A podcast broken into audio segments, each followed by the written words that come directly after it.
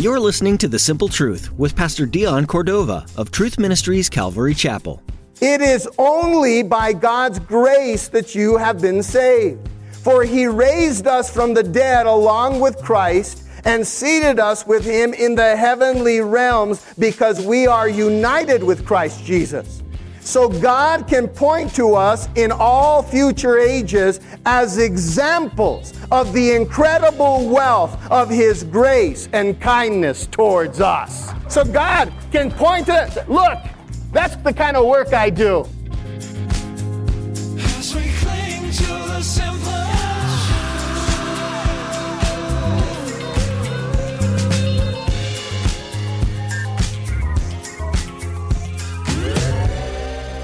Probably one of the hardest things for people to understand when it comes to the gospel is that we don't have to earn salvation. Have you ever had a hard time receiving a gift?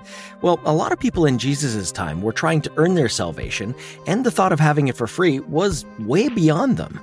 In today's message, Pastor Dion will share how when we are recipients of God's grace, it's something that he's proud of and can show off.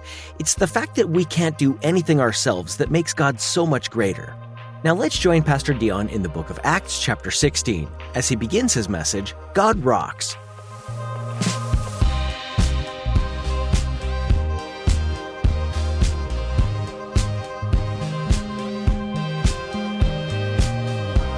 Well, guys, in the Old Testament, everybody say that out loud. The what? The Old Testament. In the Old Testament, God targeted an audience. So the Old Testament, God targeted an audience. This was the audience. They were the who? The Jews, right? So in the Old Testament, God targeted a specific audience. They were the Jewish people. The Old Testament is the record of how God chose them, how God called them, how God covenanted with them, how He sent them prophets. It's a really nice, beautiful story. But there was a whole other audience that was left out. And that was the audience of, everybody say their names, the Gentiles. They were all the non-Jews, because God just had two categories. The people he covenant with, the Jews, and all the non-Jews, the Gentiles. So in the Old Testament, God, you know, obviously targeted the Jews. But there was a whole other audience that still needed to hear from God. The non-Jews, the Gentiles. So God targeted the Gentiles in the New Testament. Say that out loud. In the what? In the New Testament. And in the New Testament, we find out how God chose the Gentiles, called them, covenanted with them, sent them more than just a prophet. He sent them His only Son. Isn't that exciting, guys? I mean, it's, it's awesome because we're Gentiles. We got more than a prophet. We got sent God's only Son. God came in human flesh and came to invite us into a relationship with Him. It's more than a nice story for us New Testament believers. It is this. Everybody say it out loud. Amazing grace. Look at your neighbor and tell him it's amazing grace is what it is. It really is.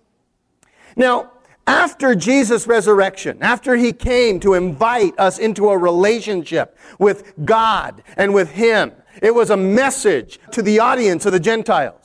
Well, after Jesus' resurrection, Jesus told his disciples to share this amazing grace story with everyone everywhere. And uh, later, James, uh, later Jesus appeared to Paul and, and told Paul uh, about this amazing grace message and told him to share it.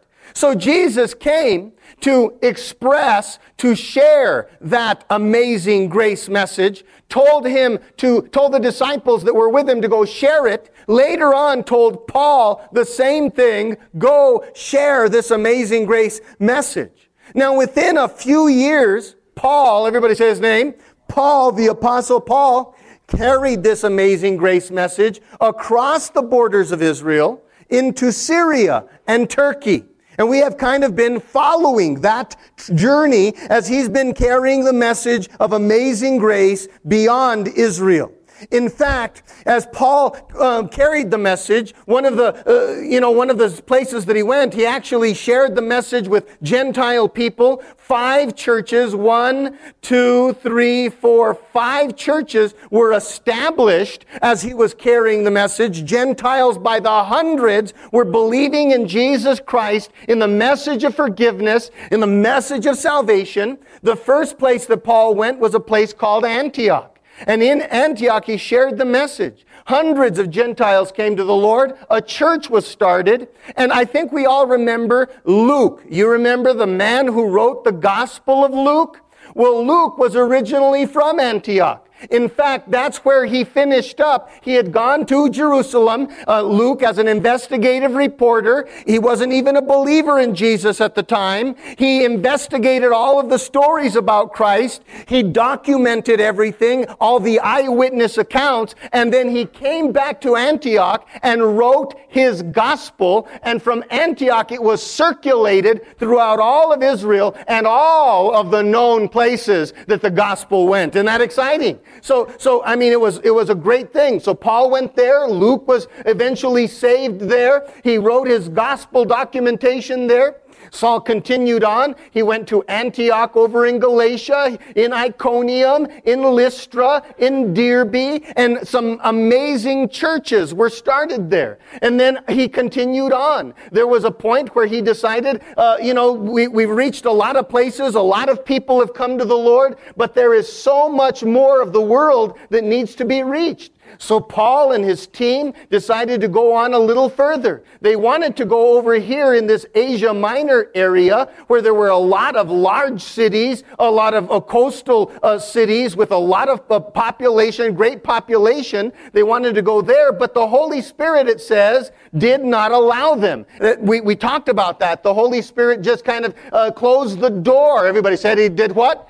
Closed the door for them to go there. So then Paul thought maybe he could go up to Bithynia, another place where there were lots and lots of cities and lots and lots of people to hear the gospel. But it says that the Holy Spirit closed the door in that area also. I told you that, you know, uh, sometimes the Holy Spirit does that. We have plans. We have an agenda. We want to do something. I can remember that I wanted to go to Bible college, but God closed the door so that I would come here and pastor here in Espanola for all of you guys. And so, so he closes doors so that he can open others. So when Paul knows, saw that the Holy Spirit had closed the door this to, to the east, closed the door to the west, he continued on north.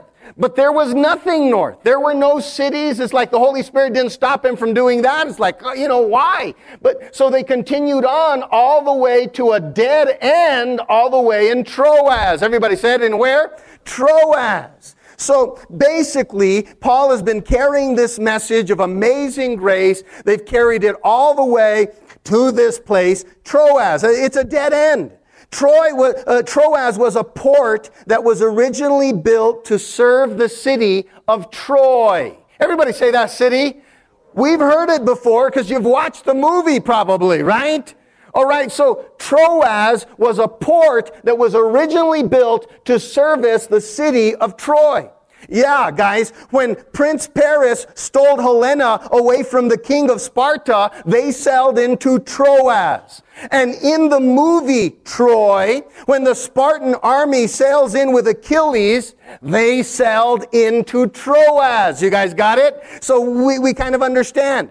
But by the time Paul, Silas, and Timothy were passing through that area, Troy had long been a ghost town.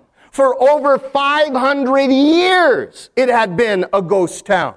And the port of Troas was only sporadically used. There were no scheduled ships or trips going, coming in or going out of Troas. It was just random. And I'm sure Paul and the team were a little confused and frustrated as to why the Holy Spirit would lead them down a desolate road to a, a, a, to the one port that has the least traffic or people. I mean, all these cities were to the east and all these people were to the west and the Holy Spirit closes a door and wants us to come here, a ghost town, a ghost, basically a ghost port that's not used very often and no, no trade ships are coming through. Why? But then, as they're frustrated, Paul had a dream.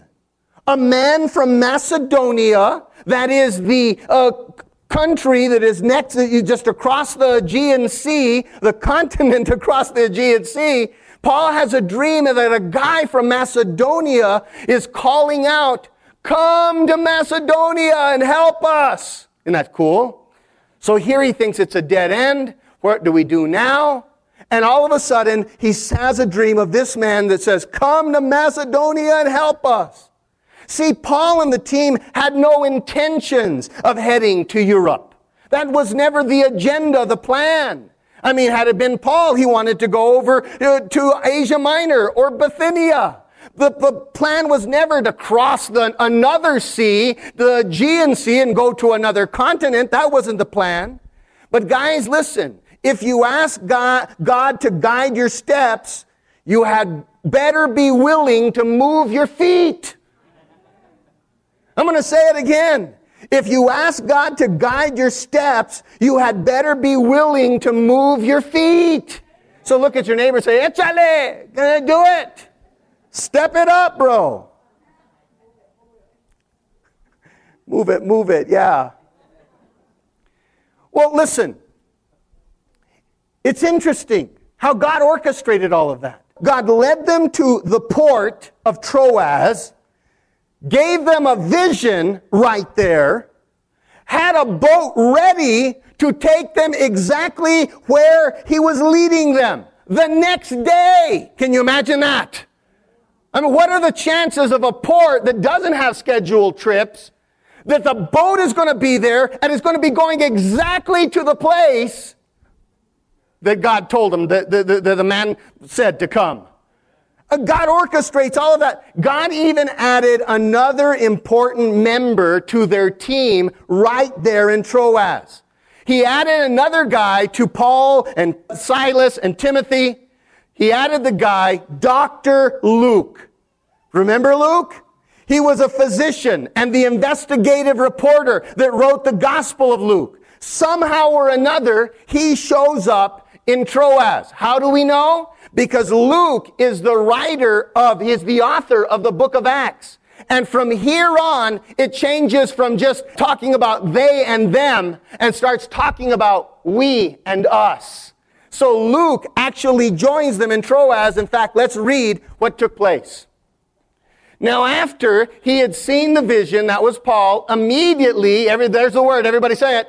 We, included that's Paul, Silas, Timothy, and now Luke, we sought to go to Macedonia, concluding that the Lord had called us to preach the gospel to them. Therefore, sailing from Troas, we ran a straight course to Samothrace. That was an island between, in the Aegean Sea, between where they were and where they were going. And the next day came to Neapolis. That's just a big port outside of the big city of Philippi. And from there to Philippi, which is the foremost city of that part of Macedonia a colony. And we were staying in that city for some days. And on the Sabbath day, we went out of the city to the riverside, where prayer was customarily made. And we sat down and spoke to the women who met there. And I'll stop right there. So, God kind of arranges everything for them. And he even arranged for Luke to make the trip because, everybody say because. Why do you think God arranged for Luke to be on the trip? Because God wanted a record of his amazing grace. Paul wasn't documenting each incident, each stop. I mean, the only reason we have the documentation from before is because Luke pushed him and said, Hey, and then what did you do next? And what did you do before that? What did you do after that? And who did you meet there? And what did you see? And, and so that's why we have that documentation. But now Luke is on the scene. God wants to make sure that his amazing grace, the record of his amazing grace is written. You see, every transformed Gentile, every transformed Gentile is a trophy that points to God's amazing grace. Yeah, look at your neighbor and say, Yeah, you. Just look at him. Every transformed, and that's why God wants to document His amazing grace, because every transformed Gentile is a trophy that points to God's amazing grace. In fact, here's the verse Ephesians chapter 2 and verse 5. Let's read it together. It is only by God's grace that you have been saved. For he raised us from the dead along with Christ and seated us with him in the heavenly realms because we are united with Christ Jesus. So God can point to us in all future ages as examples of the incredible wealth of His grace and kindness towards us. So God can point to us. Look, that's the kind of work I do. Look, that's the kind of changes I do. Look, that's the kind of transformations I make. Look, those are the kind of miracles that I do. Isn't that awesome? You're trophies of God's grace.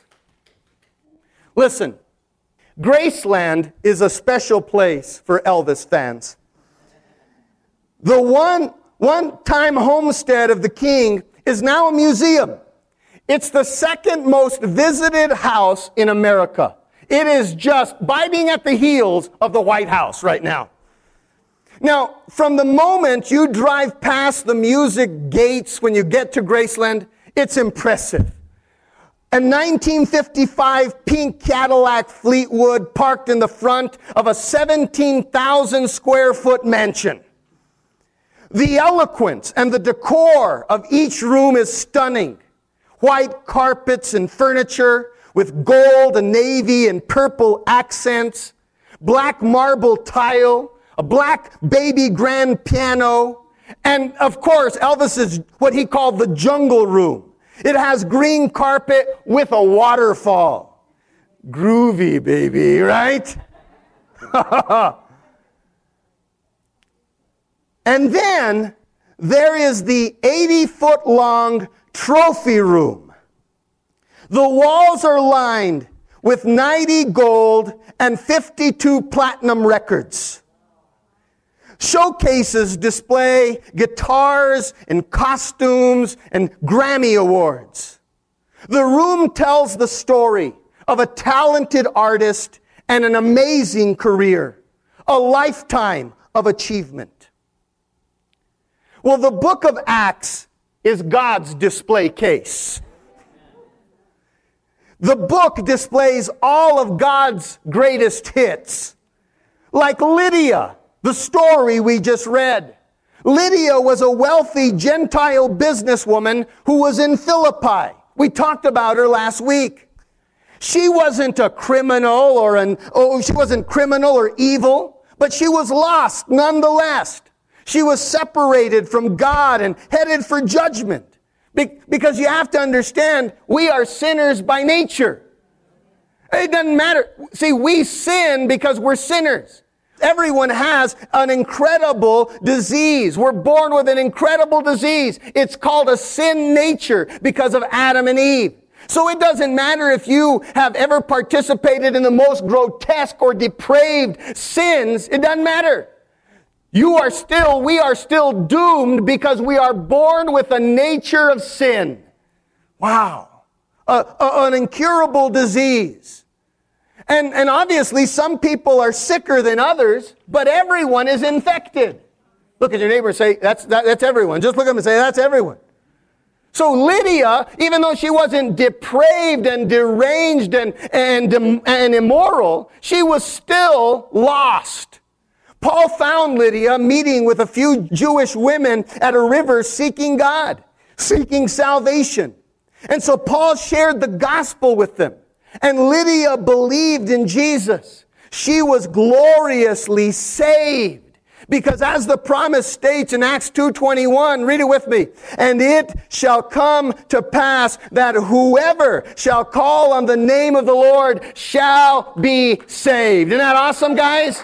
Jews, Gentiles, bond or free, male or female, doesn't matter. Paul shared the gospel with these women, and Lydia accepted the message of Jesus Christ. She believed in Jesus and was gloriously saved. In fact, let's look at Lydia's before and after photo. We met her at the river already, but here's what it says. Now a certain woman named Lydia heard us. She was a seller of purple from the city of Thyatira who worshiped God. In the sense of she was looking, she was seeking for him. The Lord opened her heart to heed the things spoken by Paul, which was the message of Jesus Christ and his salvation. And when she and her household were baptized, in other she, she believed in it, she was saved, and then her, her and her household were baptized, she begged us saying, if you have judged me to be faithful to the Lord, come to my house and everybody say the word, stay. So she persuaded us. So there's the before and after picture of Lydia. Lydia's story and photo is here in the book of Acts as a testimony as a trophy of God's amazing grace, of how God will find whoever's seeking Him, whoever even has a heart, because He's the one that's drawing them, and whoever kind of turns in that direction, He will literally bring the gospel message to them and gloriously save them and transform their life. And where they had spent most of their life selfishly, in self-serving, all of a sudden she wants to share that with others. She wants to share. There's a dramatic change. The passage tells us that Lydia even became more than a trophy. I mean, because there's the before and after picture of, of this transformation of her personally. But the passage tells us that Lydia became more than just a trophy of God's grace, more than just a hit song. Lydia is also displayed here in the book of Acts as an instrument that God used for his glory because she opened her home. She supported Paul's ministry. Isn't that cool, guys? She, she became not just a trophy of God's grace, but uh, everybody, an instrument. Say it out loud. An instrument of God's grace. You know, Elvis's guitar may have contributed to a, a few hit songs, but the songs are fading. Uh, I, I, don't think that many people know them, and, and nobody wears blue suede shoes anymore anyway. So, so here we go. But here in the book of Acts, God's pointing to Lydia and saying, This it was an instrument that I used to help bring Europe, the continent of Europe, to salvation. Wow, imagine that. Elvis might, if he's still alive, he might be able to go into his, in, into his record room or into his, his trophy room and point out a particular song or gold record on the wall and tell you a little bit about its history. But here in the book of Acts, God is pointing to Lydia and saying, this gal right here, her and I, we were able to bring the message, the gospel message of Jesus Christ to Europe because she opened her home. She's more than just a trophy of God's amazing grace. She became an instrument of God's amazing grace. It's, it's awesome. Yeah. Lydia is a lot like that stingy, mean lady who had recently uh, been saved here at Calvary Chapel. And you're right, how do I know she was stingy and mean? Or her husband had told me she was. And so, anyway, she was walking into Walmart she saw a family, you know, they were clean but raggedy. She saw them discussing what essentials that they could do without uh, in their basket because they were exceeding, you know, their means. And the woman had overheard them, and, and so the woman uh, conversed with them. She started, you know, ask, talking to them and, and, asked, and talked with them for a while, and then told them that she would pay for all of the essentials, for them not to take anything else out of their basket. She even put a few things back in.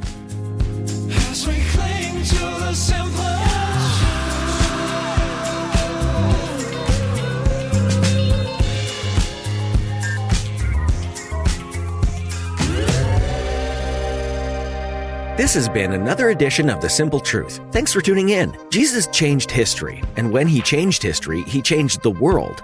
Throughout the book of Acts, we get a glimpse into the early church and just how much Jesus' life impacted those around him. Jesus showed humankind not only how to live and love, but how to spread the love of the Father to the world. Here at The Simple Truth, we pray that you learn to live and love just as Jesus did. And once you do that, we pray that you share his love with the world, just as the disciples did. We're so glad that you tuned in today for Pastor Dion's teaching in the book of Acts. We'd like to encourage you to spend even more time studying the Word, learning about Jesus' life in the New Testament books, and we'd love to pray for you during this season as well. So please let us know how we can specifically be lifting you up to the Lord.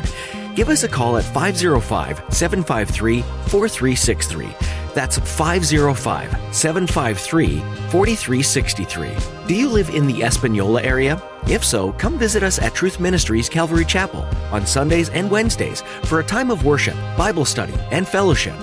Find out more and get directions to the church by visiting tmcalvary.com. If you can't make it in person, we invite you to join us virtually through Facebook, where we live stream all of our services. Just follow the link to Facebook that you'll find at tmcalvary.com. Thanks for tuning in today, and be sure to join us again next time, right here on The Simple Truth. You're the one that we proclaim. We'll be fools for you as you work in us. May your power show in the deeds we sow. Let us join our hands, and together we stand.